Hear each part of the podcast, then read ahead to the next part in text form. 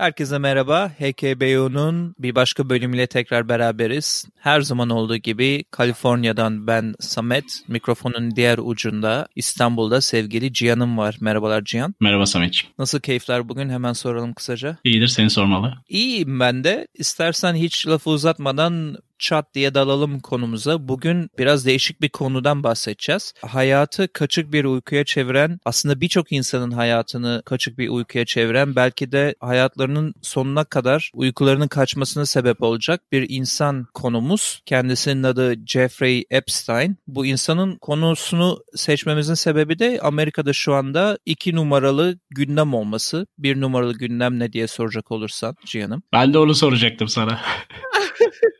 bir numaralı gündem şu anda başkanımız Trump'ın biliyorsun impeachment görüşmeleri. Ha yani evet. Bir yolsuzluk yaptı mı işte başkanlıktan indirilsin mi indirilmesin mi falan filan. İkinci gündem ise Jeffrey Epstein dediğimiz kişinin New York'ta çok yüksek korunaklı güvenlikli bir hapishanede kendi canını almış olması. Neden bu bu kadar Hı-hı. gündem oldu dersek kendisinin canını aldığına kimsenin burada inanmaması ve bu konuda büyük tepkiler olması diyelim kısaca. İstersen hani sondan başlamış gibi olduk ama istersen bir Hı-hı. kim olduğu ile ilgili bir girizgah yap ve neden hani New York'a kadar uzanan hikayesini hapiste sonlandığını da böylece insanlara özetlemiş oluruz. Aynen şimdi ben sondan hafif bir giriş yaptım ki insanlar niye bu durup dururken bu arkadaş hakkında konuşuyoruz diye bilsinler diye. Şimdi hı hı. intiharı çok önemli olan birisi. Çünkü intiharıyla beraber arkasında çok çok önemli bilgiler, isimler bıraktığı düşünüyor bu arkadaşın. O yüzden böyle bir tepki var ve inanmıyorlar intihar olduğuna. Yani intihar süsü verildiğine inanılıyor daha doğrusu öyle söyleyeyim.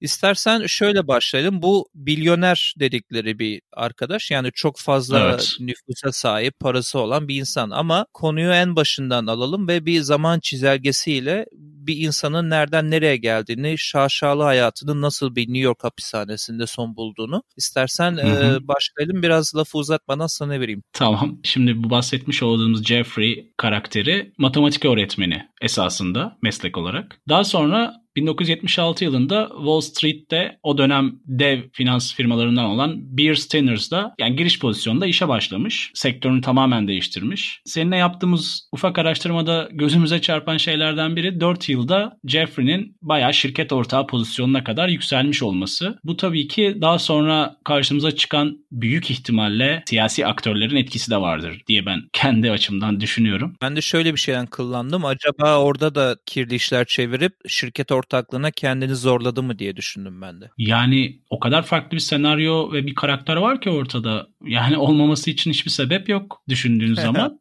Çünkü hani kendi danışmanlık ve finans şirketlerini kurmuş daha sonra ve büyük firmalar bunun direkt müşterisiymiş senin de bildiğin gibi. Evet firmalar, insanlar, aktörler, politikacılar, yönetmenler yani bir sürü e, insanların isminin kurduğu şirketlerle ilişkili olabileceği söyleniyor açıkçası. Enteresan tabii ki. Ben şöyle ilginç bir şey söyleyeyim sana. Asıl zıplaması yani kendi şirketini kuruyor ve insanların parasını yönetiyor diye biliniyor ama asıl zıplamayı evet. Victoria's Secrets'ın sahibinin o zamanki şaşalı en görkemli zamanları Victoria's Secrets'ın bu Jeffrey abimizi sağ kol olarak seçmesiyle gerçekleşiyor. Çünkü Victoria's Secrets'ın 6 milyar dolara kadar yükselen bütçesine yani bu adamın yönetmesi e, görevi veriliyor. Öyle de ilginç bir pozisyona geçiyor bir anda kendisi. Yani hani CFO'dan bahsetmiyoruz bayağı şeyden bahsediyoruz yani şirketin iki numaralı adamından bahsediyoruz gibi. Bayağı sahibi gibiymiş. Evet evet yani gerçekten böyle baktığın zaman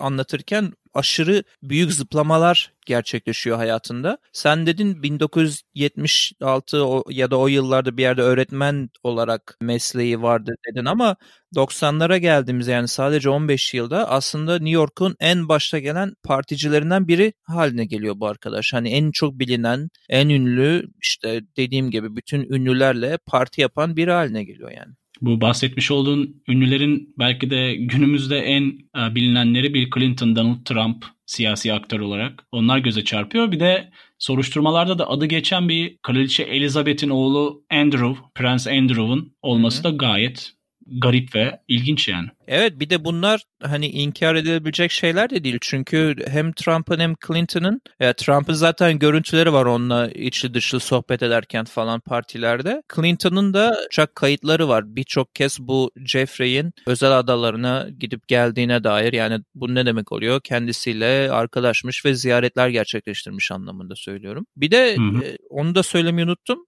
bu varlıklı hale geldikçe bu arkadaş Karayip adalarından iki tane büyük bildiğin özel ada satın almış. Bunlar da ileride bölümde bahsedeceğiz niye önemli olduğunu bu ayrıntının. Ondan sonra nereye gidiyoruz? Miami tarafına gidiyoruz Florida'ya diye düşünüyorum. Bu meşhur ilk soruşturmanın olduğu yere. Bu bahsi geçen Miami döneminde 53 sayfalık bir iddianame hazırlanıyor bu kişi hakkında, Jeffrey hakkında. Bu iddianame neden bahsediyor genel olarak? İşte reşit olmayan kızları cinsel istismar ettiği ve bunları bir şekilde kullandığıyla alakalı ve 53 sayfalık bir iddianame. Evet hatta bu olayda yani onun Florida'daki evinde çünkü onun hem Manhattan'da hem Florida'da büyük malikaneleri varmış. E, Florida'daki evine bol bol insanları işte masaj yapma servisi adı altında çağırıp başka şeylere doğru ittiği veya başka şeyler yapmaya çalıştığı. Hı hı. Bunların dışında 18 yaşından küçük kızlarla beraber olmaya çalıştı. Hatta bunların en küçüğünün 14 olduğu falan iddianamede geçiyor. İddianameyi sen biraz daha detaylı biliyorsun ama sana pas atmadan önce şöyle bir şey söyleyeyim. Anladığım kadarıyla iddianameye bu küçük yaştaki kızların da escort ünvanı verilmiş iddianamenin içinde ki bu arkadaşın cezası daha düşük verilsin diye öyle bir şeyler anladım. Şimdi esasında olay şöyle gelişmiş. Bu 53 sayfalık iddianamede bir sürü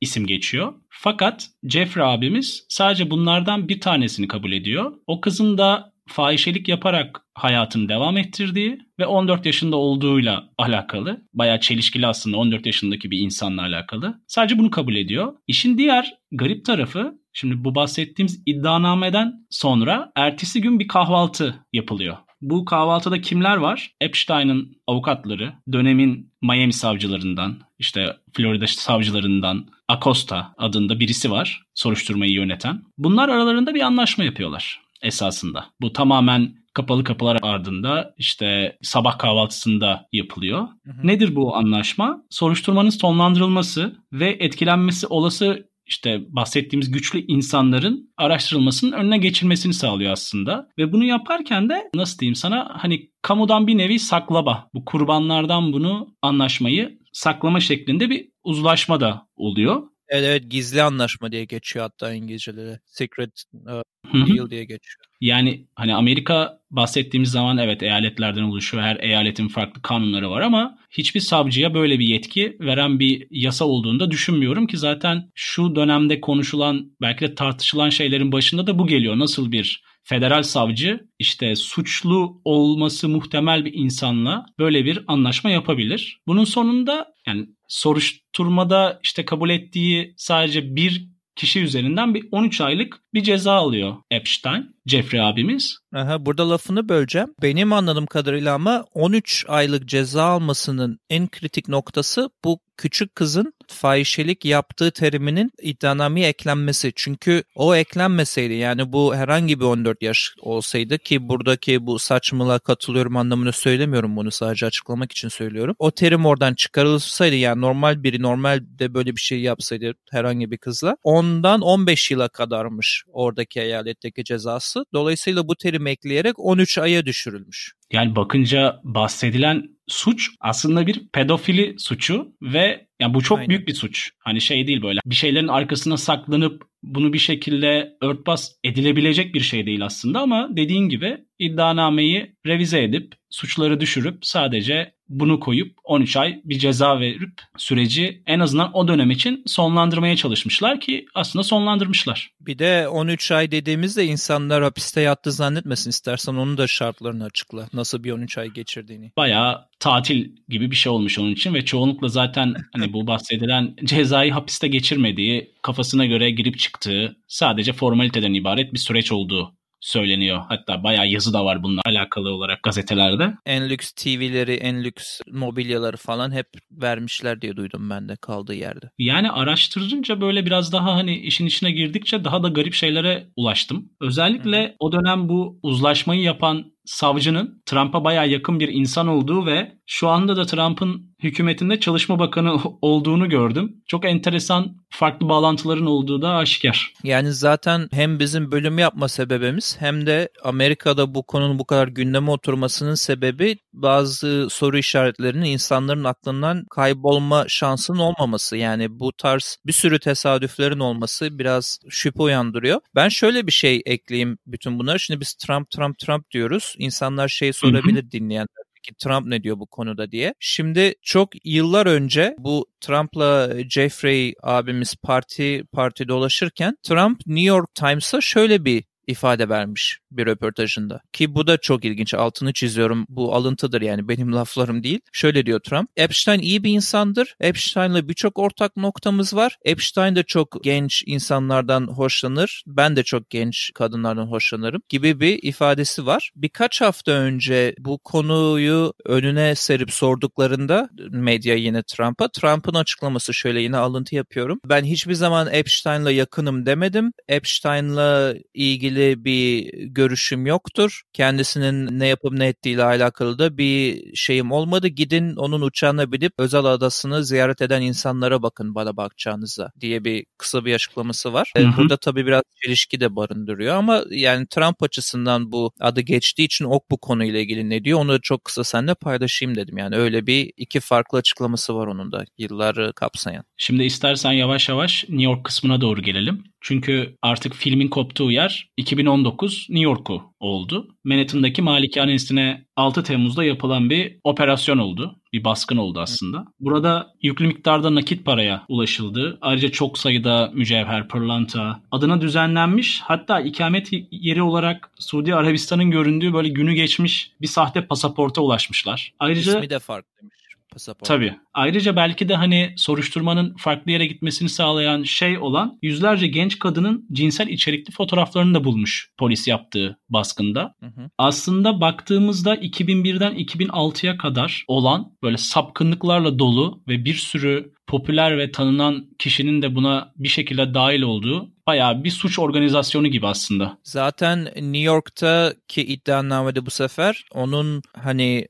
yaptığına dair iddia edilen suçlardan biri bu sefer sex trafficking yani seks trafiği sağlamak. Aslında sadece kendisinin biriyle bir şey yaşadığı anlamında değil. Bu seferki iddianamede kendisinin başka insanlara gerekli işte kızları bulduğu hatta bunu İngiltere'li olan sağ kolu bir kadınla beraber yaptığı bu iki özel adasına özel jetlerle insanları çağırıp büyük böyle işte partiler düzenlediği falan gibi bir iddianame bu sefer. Yani biraz daha geniş kapsamlı. O senin dediğine şu bana ilginç geliyor şimdi burada şüphe eden insanlar olarak. New York'taki malikanesine baskın yapmanın 2000 işte 2002-2005'ten beri neredeydiniz? Yani 14 yıldır bu insanın ne yaptığı ne ettiği belli oluyor.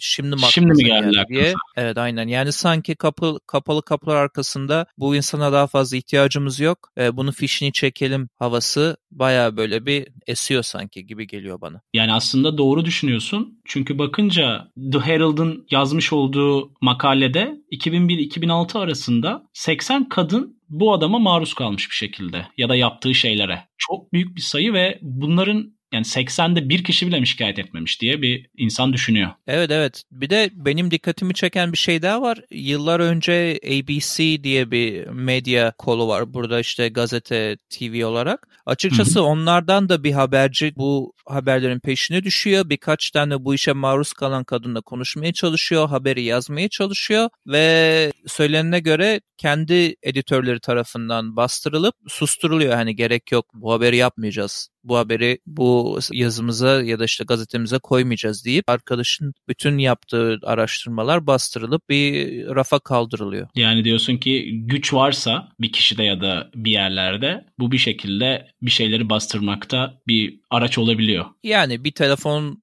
edip bir şekilde bu işleri halletmiştir. Şimdi şöyle bir şey söyleyeceğim ben dinleyenlere. Bizim bu bölümü yapmamızın en büyük sebeplerinden biri benim istememin insanlara Amerika'ymış, Almanya'ymış, Türkiye'ymiş fark etmeyen bütün dünyada neresi olursa olsun gelişmiş gelişmemiş her türlü ülkede bu tarz şeylerin maalesef olduğunu ve bu pis kirli işlerin her yerde döndüğünü göstermek adına. Çünkü bu hı hı. bu dava çok çok kokuyor. Yani inanılmaz kokan bir dava ve şu an en hassas yerine geleceğiz seninle bu olayın. Ne tarafıdır bu? O da şu. New York'ta bu baskınlar maskınlar onun Paris'ten inip tutuklanması falan. Ama en önemli kısmı şimdi New York'taki hapishanede geçirdiği süre. Burada çok fazla yoğunlaşıp neden önemli olduğunu anlatmamız lazım aslında. Yani New York'ta savcının onu tutuklamasından sonra tutukluluk itirazlarının reddedilmesinden sonra direkt zaten hapishanede geçen kaç aydan bahsediyoruz aslında? Temmuz, Ağustos. Aslında belki iki ay bile değil bu bahsedilen süre hapishanede geçirdiği. Evet ve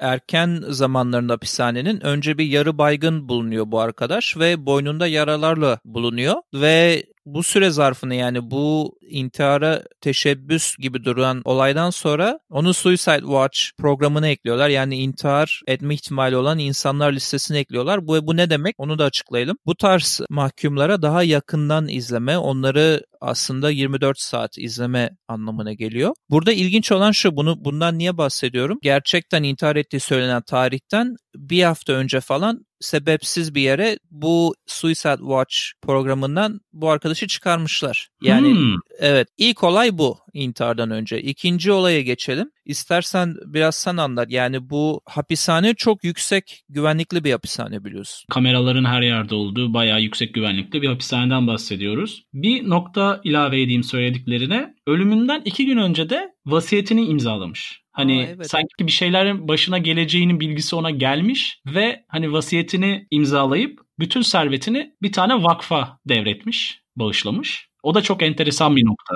Evet evet internette çok bilgisine ulaşamadığımız bir vakfa inanılmaz yarım e, milyar dolara yaklaşan yüz milyonlarca dolarlık servetini bağışlamış ve yazısında da şeyi belirtmiş Virgin Islands rezidenti olduğunu ve oranın kanunlarına göre varlığının bağışladığını belirtmiş. Yani Amerika kanunlarına göre değil demek istemiş. Yani dediğin gibi orada biraz sanki kendisinin biraz böyle bir farkındalığı varmış gibi sanki olacaklardan diye insan düşünmüyor. Değil. Ayrıyeten istersen şundan da bahsedelim. Bu çok taze bilgi. Tam programı yaparken elimize geçen. Onu izlemekle yükümlü iki tane biliyorsun görevli insan vardı orada. Konuyla ilgili benim bulduğum aramızda fark varsa ekler lütfen. 30 dakikada bir check-in yapmaları gerekiyormuş kendisine. Bunu yapmadıkları, bazen 7-8 saate kadar çıkan check-in yapmam olayları olduğunu, bazen uyudukları bu görevlilerin, bazen olay yerinden çıkıp işte shopping yaptık yani alışveriş yaptıkları, bazen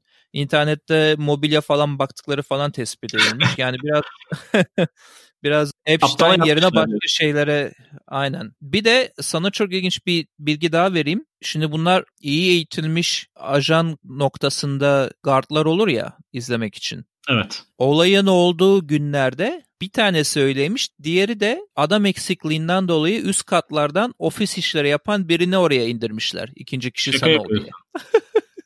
Yok çok ciddi anlamda bunu tespit eden bir senatörün bir açıklamasından dinledim bunu yani birinci ağzın official hı hı. birisinden izledim dinledim. Böyle ilginç bir konu var hatta bayağı sitem ediyordu para yoksa niye para aktarılmıyor işte niye eğitim sağlanmıyor falan filan diye sitem ediyordu o da. Yani en sonunda da biliyorsun işte kendisi işte yarı can vermiş bir şekilde bulunuyor. Hapishaneden hastaneye götürülmeye çalışılıyor. Hayatı kurtarılamıyor ve intihar etti diye. Dosya kapatılmaya çalışılıyor. İstersen burada sen şeyi anlat. Ben o konuya çok bakmadım. Bu rapor olayı. Hani olay olduktan sonra buldukları... Otopsi sonucundaki durumu diyorsun. Aynen istersen sen bir de onu anlat bize. Şimdi intihar olarak deklare edilen bir vaka sonrasında yapılan otopside buna 30 Ekim tarihinde New York Times'ta rastladım bu habere. Otopsi sonrasında doktor şahsın intihardan değil cinayet sonucunda hayatını kaybettiğini söylüyor ve hani bayağı insanların kafasındaki soru işaretlerini böyle bayağı şeytanın avukatlığına doğru götüren bir cümle aslında bu. Çünkü intihar olarak açıklanan süreç tamamen cinayete doğru evriliyor mu yoksa engellenecek mi? Bunu aslında zaman içerisinde göreceğiz gibi. Bunu zaman gösterecek bir de şöyle ilginç bir yorum okudum geçenlerde. Birisi şey diyordu. Nasıl John F. Kennedy'nin suikastını kimin yaptığına dair tartışma sonsuza dek sürecekse Epstein'ın da intihar mı cinayet mi olduğu tartışması sonsuza dek sürecek gibi hissediyorum diye biri öyle bir şey söylemişti geçen. Yani açıkçası öyle de gözüküyor ne yazık ki. Olayda çünkü kriminal taraflar var. Yani bayağı net olarak pedofili var ve çok büyük bir insanlık suçu aslında. Hı hı. Diğer taraftan inanılmaz karmaşık bağlantılar vesaire derken garip bir olay ve bir hayat hikayesi gerçekten. Ya kendisinin e, yaşamına son vermesiyle birlikte eğer buysa durum veya öldürülmesiyle birlikte diyelim ikisinden birisi sonuçta birçok ismin onunla beraber isimleri de mezara gitmiş oldu açıkçası. Yani biraz benim için can sıkıcı bir durum. Çünkü onun yaptığı pislikleri yapan başka insanlar var orada bir yerlerde ve onlara ulaşmak da bir zorlaştı şimdi. O işin can sıkan kısmı o ve aslında medyada bunun kalmasının sebebi de bu biliyor musun? Şimdi çok önemli medyada takibi olan özellikle sosyal medyada milyonlarca takibi olan insanlar ana akım medyada bu konu hiç işlenmiyorken sürekli meme dedikleri şeyler var ya hani bu resimler yapıyorsun üstüne büyük harfler yazıyorsun falan. Evet evet. Meme'lerle, postlarla Twitter'la, onunla bununla bu Epstein olayını sürekli gündemde tuttular. Hatta sloganları Epstein didn't kill himself'tı. Yani çok basit, düz. Epstein kendini öldürmedi şeklinde bir hashtag'ti.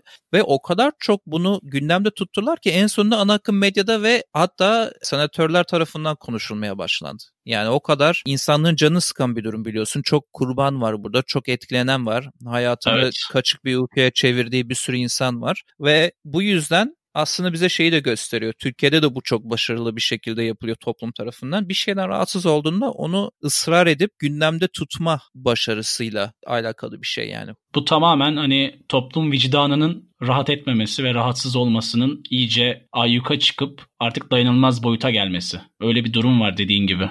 Aynen öyle. Bu zenginlerin param var istediğim her şeyi yaparım, kanunların da üzerindeyim düşüncesine aslında tepki yani aslında kimsenin kanun üzerinde olmadığını inanmaya çalışıyoruz ama maalesef bazen durumlar farklı olabiliyor. Şimdi konuyu çok dağıtmadan biraz ağır bir konu oldu. Bazen böyle ağır konulardan da konuşmak gerekiyor diye düşünüyorum zaten. İstersen ne öneriyoruz kısmına geçelim. Oradan tamam. da bu konuyla ilgili ileride gelişme olursa böyle e, breaking news dedikleri e, inanılmaz büyük bir gelişme olursa bir mini episodla update yaparız yine dinleyenler. Yaparız dediğin gibi yaparız. O zaman başlıyor musun? Ben başlayayım tabii ki de fark etmez. Benim için kısa bir nöneröz kısmı olacak. Ee, bu konuyla tam alakalı olmasa da paralel olan bir önermem var. Netflix'te Netflix'in yine kendi orijinal yapımı olan Unbelievable dizisini öneriyorum. Gerçek yaşanmış e, olaylara dayanan bir dedektiflik dizisi yine ciddi bir dizidir. Bir kızın odasında işte ona yine böyle seksle ilgili bir saldırı gerçekleştiğinde ona kimsenin inanmaması ve akabinde bu olayların çoğalması ve dedektiflerin de bu kişinin peşine düşmesiyle alakalı bir dizi. Baya kötü anlattım ama senaryosu var. İzlemek isteyenlere tavsiye edilir. Teşekkür ederiz. ya ne demek Cihan'ım. Senin önerilerini alalım istersen. Şimdi benim bir film bir de bir tane şarkı önerim olacak Samet'ciğim.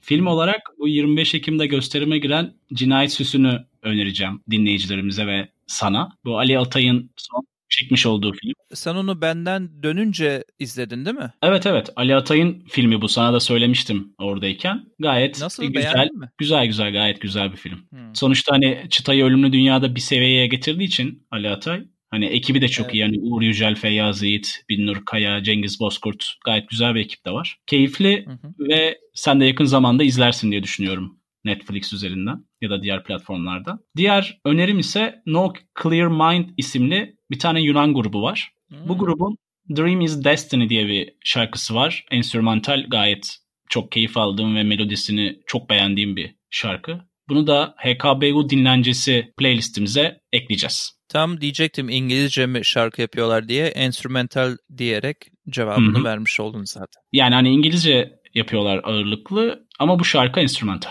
O zaman senin de güzel önerilerin için teşekkür ediyoruz Cihan'ım. Eklemek istediğin başka bir şey yoksa istersen kapanışı senden alıp yolumuza koyulalım. Herkese bizi bir kez daha dinledikleri için teşekkür edelim Samet'ciğim. Ve bir sonraki bölümümüzde tekrar herkesle görüşelim. Hoşçakalın. Hoşçakalın.